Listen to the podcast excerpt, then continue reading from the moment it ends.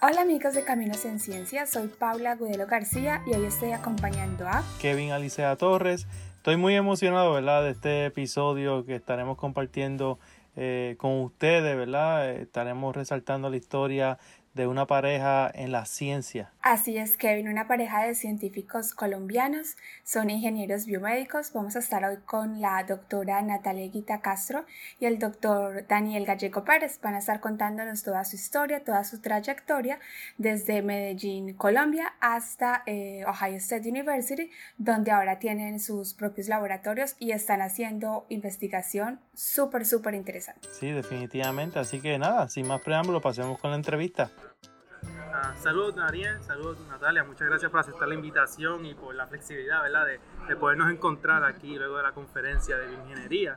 Así que les agradezco mucho por, por, su disponibilidad. No hay problema, con mucho gusto. Nada, este, comencemos hablando de sus orígenes, de dónde vienen, este, vamos a comenzar con Natalia, de dónde vienen. Um, nosotros venimos de Colombia, uh, los dos somos de Medellín, Oh, somos, el background es ingenieros biomédicos, luego hicimos doctorado en ingeniería biomédica y ahora somos faculties en el departamento de ingeniería biomédica. Oh, wow. so, ¿Se conocieron en Medellín? En college. Ah, en sí. college, oh, Sí, wow. pero, pero no salíamos, no éramos solamente amigos. Sí, sí. Sí. No hablábamos casi. No, No hablábamos casi tampoco. Y ahora hasta colaboran. Ajá, y ahora trabajamos juntos, sí.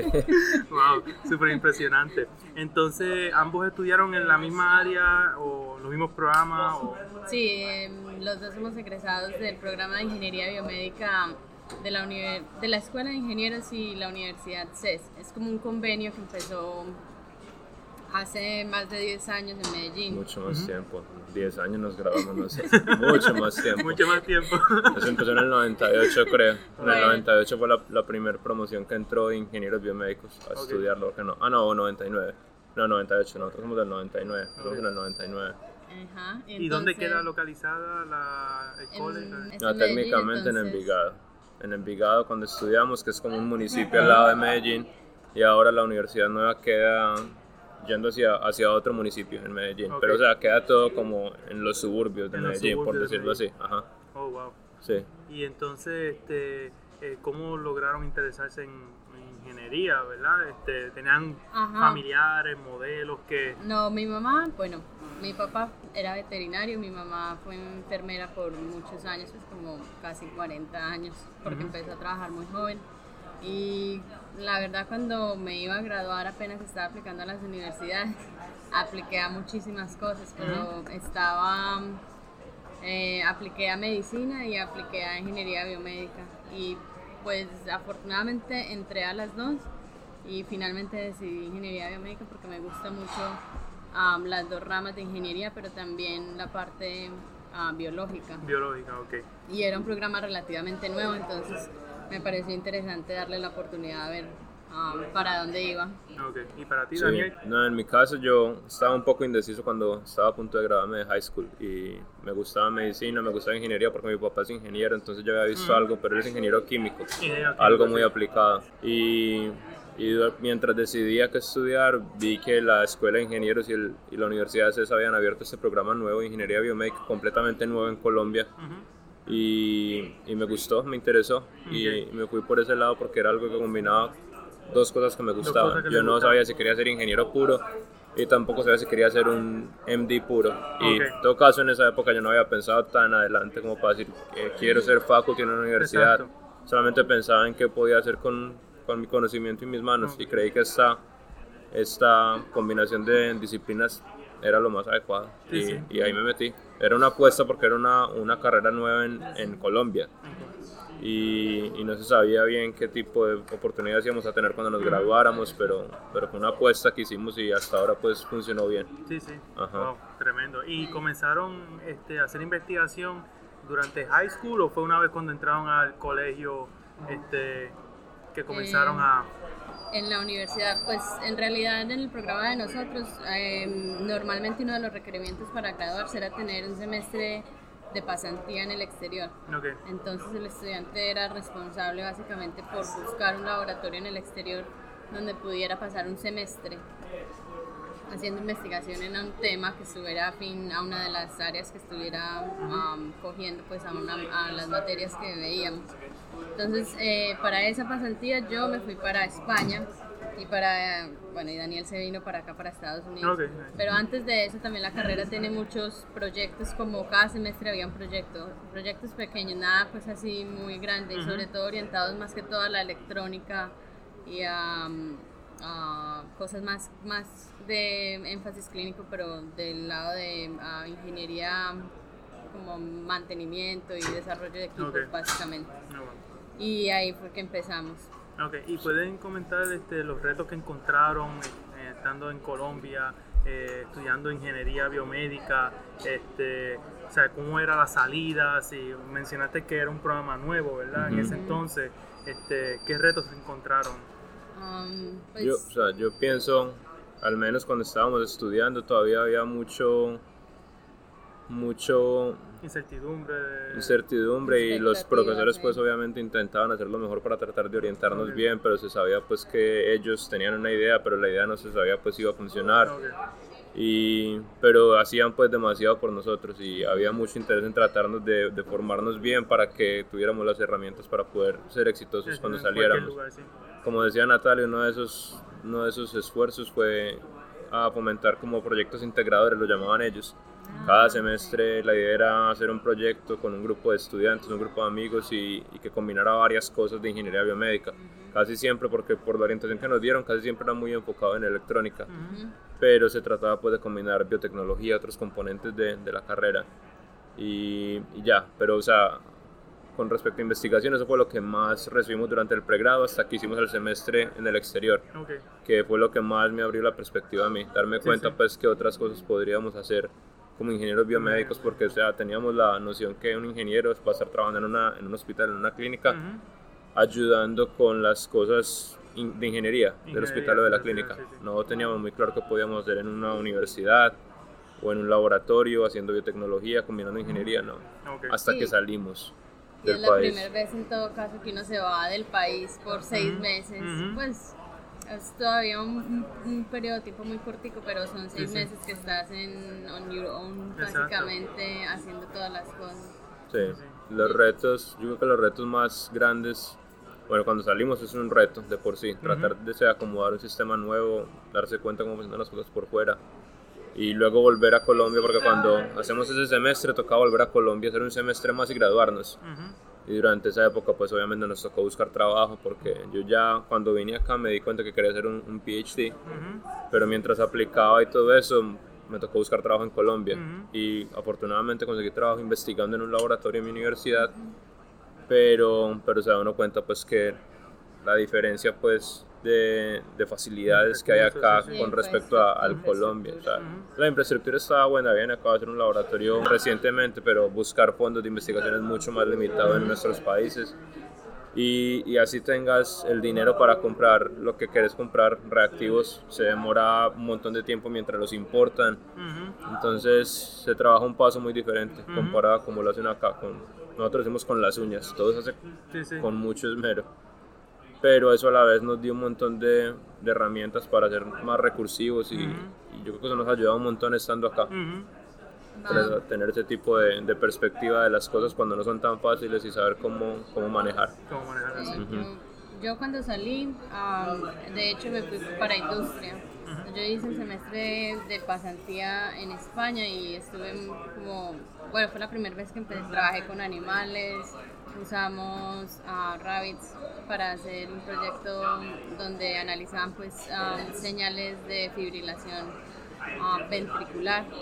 Ah, pero cuando volví, am, ya apliqué a una compañía Baxter y ahí empecé como ingeniera de campo y básicamente iba a las clínicas, ayudaba con mantenimiento, arreglando equipos, entrenando gente y o sea, fue muy interesante, aprendí demasiado. La verdad, es la persona, o sea, mi jefe inmediato era un mentor que lo bueno es que siempre me ponía a entrenarme, así fuera una persona muy nueva, me ponía a entrenarme en tecnologías que eran lo último que Baxter, porque es una multinacional, ha sacado. Ujú. Entonces, aprendí muchísimo en un año y medio por ahí. Aprendí más de lo que mucha gente que lleva mucho tiempo, pero es porque encontrar mentores que están como invested en que, en que te entrenes básicamente. Y en, en, mi caso fue muy interesante porque pues estaba demasiado joven y era una mujer en ingeniería, entonces yo llevaba mi caja de herramientas, me tocaba desarmar las máquinas delante de los pacientes, entonces los pacientes eran, no, no, venga, yo le ayudo, no desatornille eso, venga, uh por acá, tranquilo, no, no, no, yo, tengo high heels, pero yo puedo arreglarle a la máquina. Sí, sí. No, y muchas gracias que mencionó eso, que ingeniería es uno de los campos, ¿verdad? Que, que no hay muchas mujeres o que las mujeres pues no... no o sea, hay muchas mujeres que están interesadas en estudiar ingeniería, etcétera, pero luego de eso, convertirse en profesor o profesora, tener su propio laboratorio, hay ciertos retos ahí. Hay más barreras. Sí, hay más barreras. Entonces, encontró eh, bastante de esas barreras, porque ahora em, tiene su laboratorio, ¿verdad? No, pues ahora no, eso fue en Colombia específicamente porque me tocaba interactuar con, con los médicos, con, pues, con la gente que provee eh, y en la empresa como tal me da muchísimo aporte, muchísimo soporte, porque era una de las primeras ingenieras que Baxter tenía en el país, básicamente. Entonces, después de que me contrataron a mí, empezaron a entrar más ingenieras, pues mujeres en el, en, el, en el departamento de soporte técnico, pero inicialmente eran solo hombres. Entonces... ¿Tú eras la única en esa área en ese entonces? Ajá. Ah, ellos habían tenido, creo que una, una mujer más, pero creo que se fue en maternity leave. pero ya después me contrataron a mí y creo que al mes contrataron en otras ciudades, empezaron a contratar. Contratan muchas más mujeres y ahora yo creo que es más diverso, pues, como la workforce. Pero el mentor que yo, que yo tuve en ese momento fue el que dijo, no, no importa, voy a contratar a una mujer, no importa. Entonces ya yo tenía mi maletica llena de herramientas, con mis rueditas y mis high heels por todas partes. Entonces, ah, yo no sé, eso fue una experiencia, es una experiencia buena porque aprende uno a, a, manejar como estereotipos, y cosas que que de pronto una persona no piense que seas capaz de hacerlo simplemente porque tienes unos tacones muy altos o en mi caso tenía el cabello muy largo. Entonces se preocupa, bueno, usted no es capaz, no mueva eso, que se, va a borrear. No, no me va a pasar nada. No, y que es importante, ya una vez pues una persona llega ahí, pues sirve de modelo a que otras personas entren, que, que, haya visibilidad. Ajá. Y eso fue lo que pasó, de hecho, ya después, bueno, yo me estoy saltando años, pero ya después de ahí ya empezamos a hablar Daniel y yo y le empecé a colaborar como en el extra tiempo en algunos proyectos que él hacía porque él, él, salió directo a investigación, yo salí a industria. Entonces el, la, la mía era igual muy muy muy ocupada, pero a ver de vez en cuando escribían, pues este, empezamos con la propuesta. Yo dejo que Daniel de esa historia en un segundo. Pero ahí ya empezamos, me empecé como a encarretar mucho más con lo de la investigación. Y ¿En ese entonces eran ya pareja o...? En ese momento ya sí. Sí, empezamos en ese momento empezamos a salir ya más, empezamos a hablar y ya, ya empezamos de novios. Sí, que podemos decir que fue a través de la ingeniería biomédica que se conoce. Sobre la que sí, sí, entramos juntos a college. No hablábamos casi, Natalia tenía un grupo de amigas, y tenía un grupo de amigos y cinco años pasamos así en, en college y apenas nos graduamos ya después de graduarnos empezamos a salir, pero como amigos, y después nos volvimos pareja y, y, yo, como dijo Natalia, yo había empezado a investigar inmediatamente porque yo sabía que me quería volver a hacer un doctorado y entonces quería tener un tiempo como una buffer zone donde estaba tratando de coger más skills y mientras mandaba mis aplicaciones. Y cuando empecé a salir con Natalia, entonces ya veíamos cómo estaba la posibilidad de que me viniera, entonces pensamos cómo hacemos para venirnos los dos. Y ahí fue donde empezamos a buscar oportunidades para los dos y trabajando con algunos colegas de la Escuela de Ingenieros y, de la Universidad CES, escribimos una propuesta a la única, bueno, no es el único, pero es uno de los mayores entes de financiación en Colombia. Y afortunadamente nos la financiaron la primera vez que la escribimos y, y eso nos dio eh, los recursos para, para volver aquí a Estados Unidos. Yo vine como estudiante de doctorado financiado pues por la universidad de acá. ¿A dónde? A Ohio State University.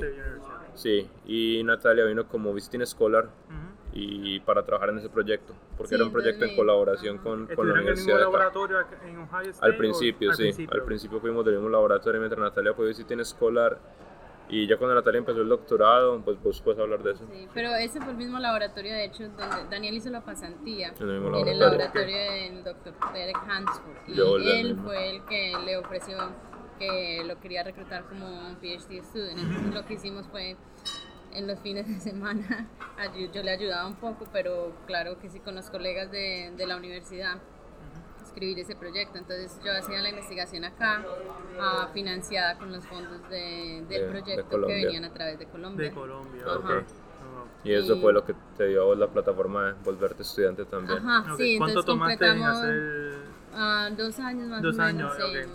Completamos el proyecto y ya eso me dio muchísimo am, bandwidth básicamente como para hacer el networking dentro del departamento y fue mucho más fácil pues la aplicación. Igual para ser honestos creo que el departamento de ingeniería biomédica en Ohio State es, es una familia muy grande y la infraestructura y la, la gente soporta demasiado a, a los estudiantes.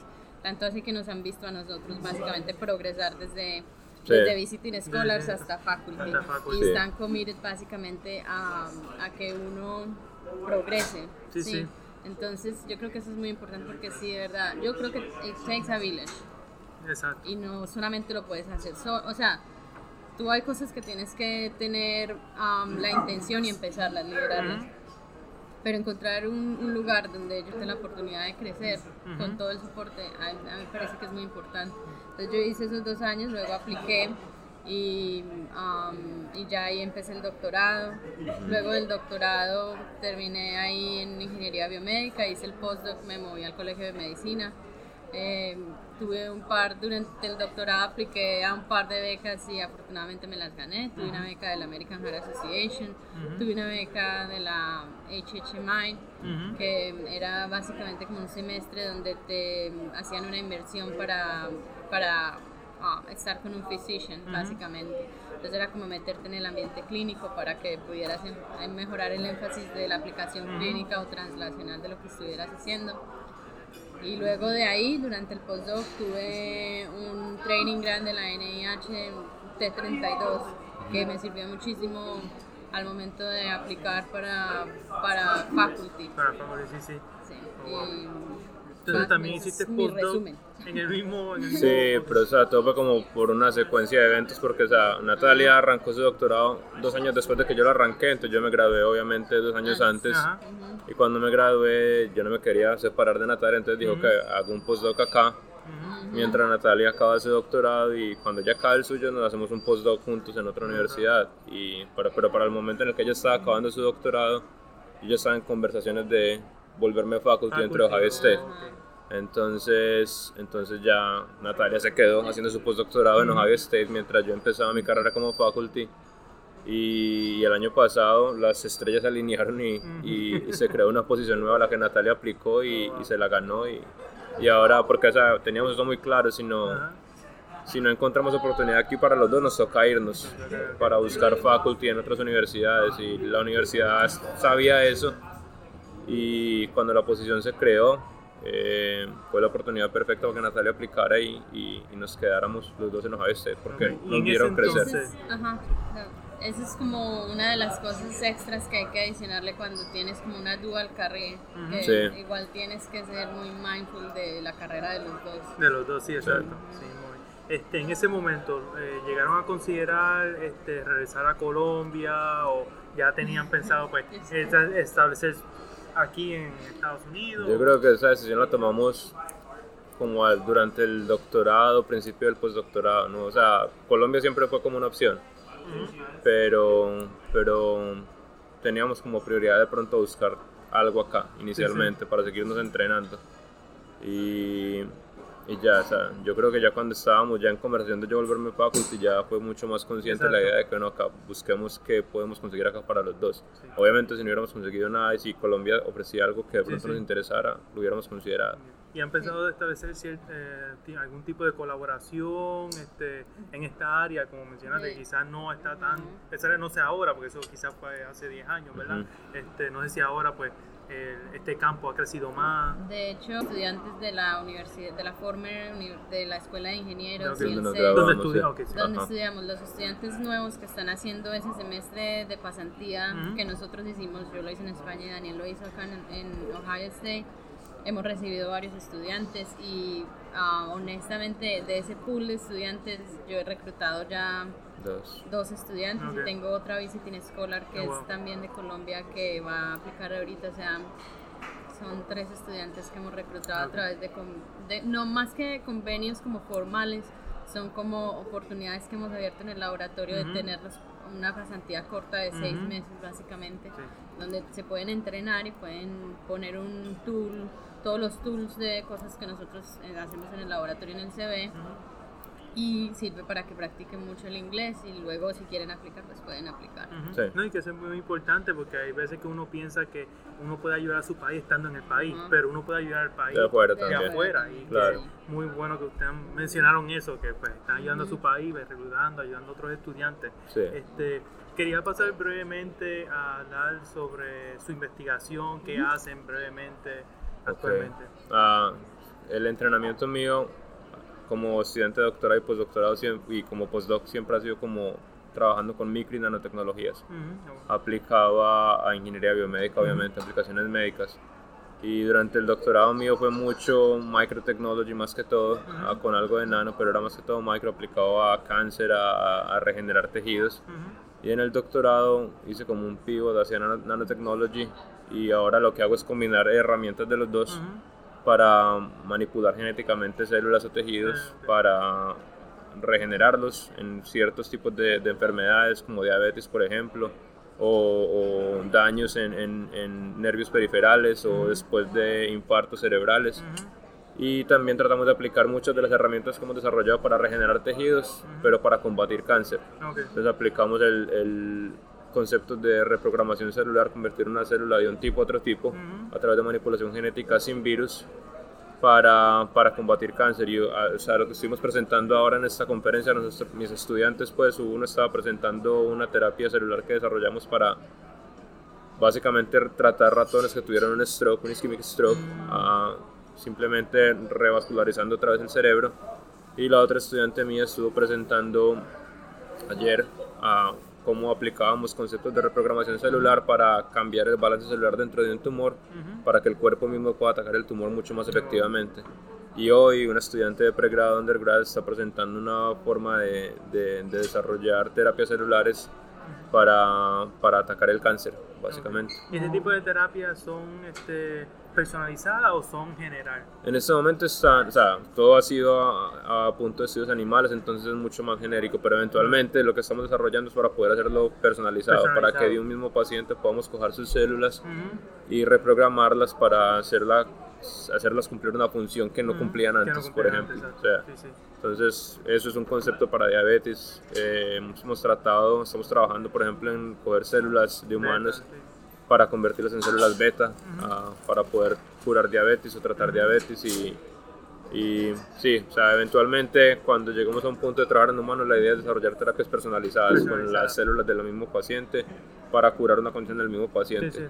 Pero por ahora research stage todavía es genérico, pues, en animales. Sí, que eso se está moviendo el campo, ¿verdad? Lo claro. más personalizado. Claro, claro. Tenemos en menos de una década, ¿verdad? Este, quizá un poquito más, pero ojalá. De pronto un poquito más, pero, pero la esperanza está ahí, sí. Exacto. Natalia, brevemente, ¿nos puedes contar de qué se trata la investigación? So, el, el background es, es parecido. También empecé um, con el mentor en Micro Nanotechnology pero yo hice un switch de laboratorio después de mi primer año porque empecé esta colaboración con un faculty que hacía mecánica celular y mecánica de tejidos y él necesitaba una persona que fuera capaz de introducir micronanotecnología como al área pulmonar o a esta área de mecánica celular. Entonces eh, empecé en su laboratorio y durante mi doctorado básicamente hice estudios de mecánica de tejidos, mecánica celular, cómo las propiedades de un tejido afectan la cantidad de injury, por ejemplo, que un paciente que está conectado en un ventilador, en una UCI, puede tener. Desarrollé um, unos órganos a chip, básicamente, como hacer un pulmón en un chip para poder estudiar sistemáticamente como las diferentes variables porque en el sistema en vivo es ideal, pero no puedes aislar cada variable, o sea, tienes ah, una interconexión y todo es, está, tienen muchos confounding factors básicamente. Entonces lo que hicimos fue desarrollar sistemas en los que podíamos estudiar de una manera como muy sistemática todas las, las cosas que estaban afectando la respuesta celular. Y de ahí transicioné en el, ya en el postdoc y desarrollamos otro chip para hacer como un oído middle ear, porque muchos de los, de los niños pequeños que desarrollan otitis media tienen muchísimo fluido en el oído y dependiendo de la función del tubo eustaquio, que es el que va a drenar tu oído medio, si la función no es tan buena es más difícil que el niño se recupere, entonces va a ser más recurrente. Entonces desarrollamos un chip que básicamente ayuda a probar el tejido, el líquido que le sacan después de ponerle un tubo que usan para liberar la presión del oído medio, para probar diferentes terapias, a ver qué es más efectivo en vez de utilizar antibióticos. y ya de ahí empecé, son, mi énfasis siempre ha sido mayormente pulmonar. y de ahí ya empecé a aprender y aplicar, como en colaboraciones con Daniel, el tema de reprogramación para el área pulmonar y como de brain injury básicamente. Entonces mi laboratorio lo que hace es, hacemos engineering de extracellular vesicles con nanotechnology básicamente. Y usamos eso para reducir inflamación en pacientes que estén en acute respiratory distress syndrome, ah, que no puedan respirar bien, que estén en la unidad de cuidados intensivos. La idea es disminuir la inflamación para que el, el sistema inmune del propio paciente pueda ayudar a resolver lo que es el insulto original porque normalmente mm. cuando estos pacientes requieren el ventilador es porque tuvieron un tipo de infección o blunt trauma, un car accident o lo que sea así. y, luego lo que pasa es que um, hay demasiada inflamación que básicamente es como un imbalance. Entonces nunca pueden llegar a... El sistema inmune normalmente de una persona saludable debe ser capaz de take care de todo ese... Um, de suppress. De, ajá, de resolver la, la injury inicial, pero para estos pacientes se crea un imbalance tan severo que no son capaces de resolverlo adecuadamente. ¿Y drogas inmunosupresoras no actúan inmediatamente para en esos casos, verdad? ¿Toma tiempo? Em, lo que pasa es que esa es la, la terapia que estamos desarrollando, es una terapia que es más targeted entonces vamos específicamente a células muy específicas del pulmón, porque igual tú necesitas tener sistémicamente, tu sistema inmune debe estar activo para que de hecho pueda resolverla. Entonces no queremos que sea como un hammer, vamos básicamente casi como surgically a, por puntos muy específicos a bajarla un poco, no completamente shut it down, que es parte ah, de, de, una de, las, de las ventajas pues, que se tendría con la terapia. Y también estamos aplicando esa terapia, o sea, entonces nosotros básicamente usamos la célula como una fábrica, porque la, el mayor teaching, la, el, el, mejor profesor del mundo es la naturaleza. y las células han estado usando estas vesículas para intercomunicación por millones y millones de años. Entonces lo que hacemos es, hacemos un hijack y cogemos las vesículas y eh, tenemos métodos de hacer que la célula las produzca de maneras específicas y luego esas las usamos para nuestra terapia. Entonces son naturalmente derivadas, son producidas por las células, entonces tienen una, no tienen respuesta inmune como las partículas sintéticas podrían tenerlas. Y son muchísimo más estables en, en biological fluids. Ajá, en fluidos biológicos. Sí. Y eh, también estamos aplicando eso. Pues yo he sido una facultad ahorita, este es mi primer año. Oh, a mí me reclutaron en septiembre. Ajá, gracias. Entonces, los proyectos que tengo, las áreas más grandes son pulmonar, brain injury, aplicamos esas mismas um, partículas extracelular vesicles para ayudar a, a, tener una recuperación más rápida después de un stroke y ahorita los estudiantes en la conferencia estaban presentando otras colaboraciones que tenemos. Una de las cosas que es muy positiva en donde estamos en este momento es que los faculties siempre son muy abiertos a colaborar. Entonces los proyectos que estaban presentando mis estudiantes es usar estas mismas um, Engineer Extracelular Vesicles, que es como lo que nosotros hacemos um, para um, disminuir la calcificación de las válvulas cardíacas, para reprogramar tejido ductal del páncreas en, tejido que produzca insulina. y para ayudar básicamente con el stroke. Esos son los tres trabajos que presentamos acá en la BMS este año.